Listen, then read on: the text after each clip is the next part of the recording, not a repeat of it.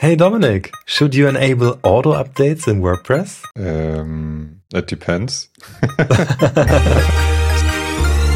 so I guess uh, do we enable auto updates in WordPress, Steffen? Yes, we do, but no, we don't. what? We don't? No. oh, wait. Right. Okay, we don't. Uh, we got to distinguish here, probably. Not the WordPress auto updates, but we do automatic updates. Yes. I think it's been a long like discussion or a long way where WordPress has ended up now. But uh, you can have all the plugins and WordPress core and all the themes, like basically everything that you have installed in WordPress, you can have auto updated by WordPress itself. So you can just say, okay, I want to auto update. So whenever something new is released and is compatible with your setup, then stuff will get updated on your website, right? And this is for most people that you use WordPress, I think the best way to go because we've seen it in the past as well, and we still see it that people don't update their WordPress. And this like introduces a, a big like big vulnerabilities, big uh, or serious um, security issues, and so on, or can at least uh, enable them. So that's why I would always like encourage you to have a way of automated updates. So, but now to us, we don't have automatic updates in WordPress enabled. We use a, a different tool to have scheduled automated updates, right? Because the downside when you do autom- automated updates is that you might like um, have unexpected results. So uh, maybe your your site isn't working as it should anymore. Maybe um, it's completely down. Maybe it looks differently, and um, we want to prevent that from happening like any point in time. So if we're not in the office or if we're not working, if nobody's there, then uh, we don't want things to be updated. But then we say, okay, once a week on a specific day, or maybe every weekday, we just update um, all the stuff that is available.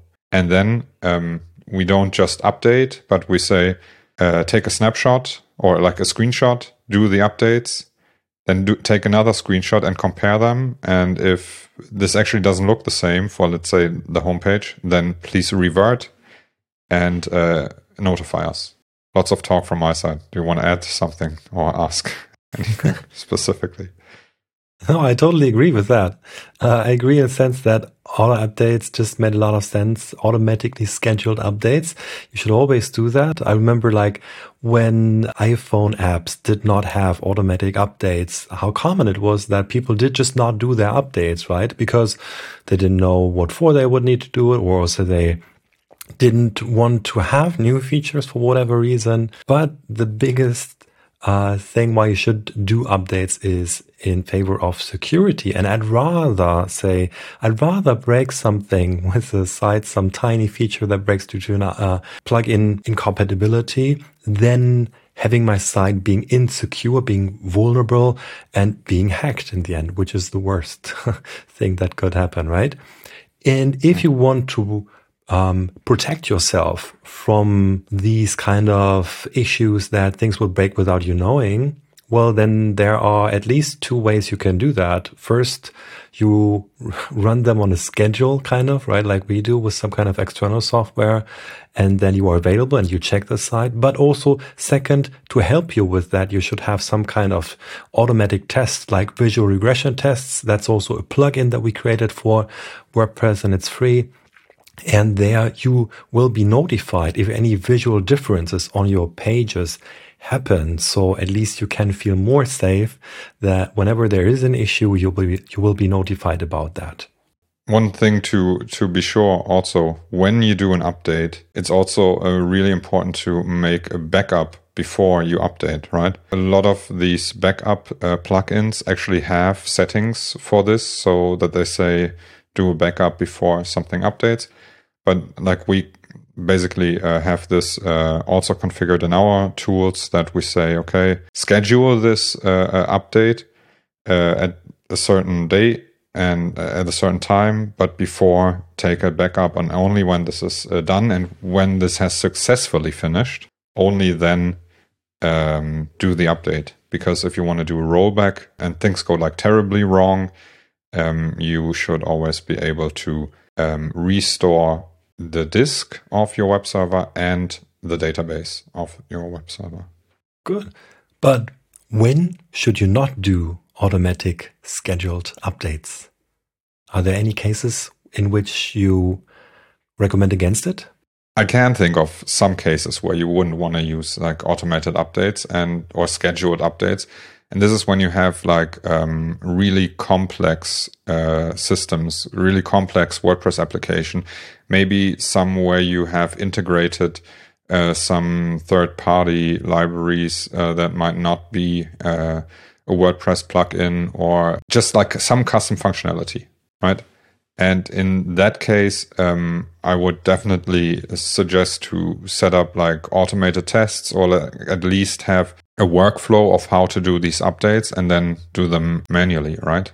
Like this would be one case. Or if you have a complex deployment system with like auto scaling and, and things like that, and you have everything in like uh, containers or like some other infrastructure where you do things via um, or install plugins via Composer, for example. Um, in these cases, it's also, of course, you can like create a uh, um, a job that will automatically update your dependencies for you. But I'd rather um, have that be done manually with like conscious decisions about what to update and what not to update, right? But then we get into really like also the um, the realms of like highly complex systems. And depending on budget or on like best practices, even those, if you have a good test suite with like automated tests running against a staging environment or like a testing environment, when you have this set up properly, even in th- those cases, you might rely and you might even have a better like security feeling of security uh, when you do automated updates than via this like CI, CD, whatever service. We do have a couple of clients where stability and availability of the website is super important.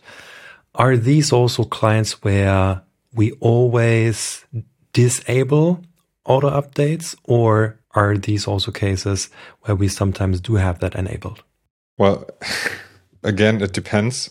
Usually for like zero downtime requirements and high availability, um, you don't want to use the WordPress default update mechanism, right? Because what that will bring you, you you always get like this. Uh, okay, your site, or not always, but a visitor might get the screen. Um, WordPress is down due to maintenance. Will be back up shortly, right?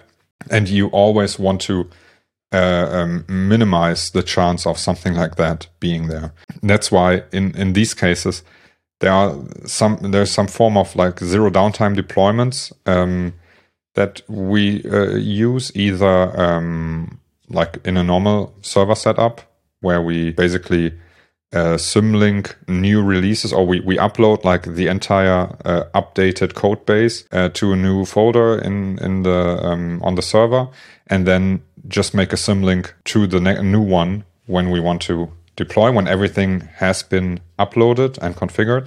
So um, this would be a way, or as I mentioned earlier, this um, like a, a container-based strategy where you first build the containers, build everything, and then you just basically go in and say, okay, now please exchange the container, yeah, to have a new version online. Okay, so if I would sum this up the best strategy we think right now is to have scheduled automatic updates with zero downtime deployments. But this is a very complex way of doing things. The second best way is to have scheduled updates via external tools, which also do specific backups right before the update. And then the third best option that you still should always consider if none of the others can be done is activating auto updates within WordPress. Yeah, I guess that sums it up. Great. Thanks. Welcome, Steph.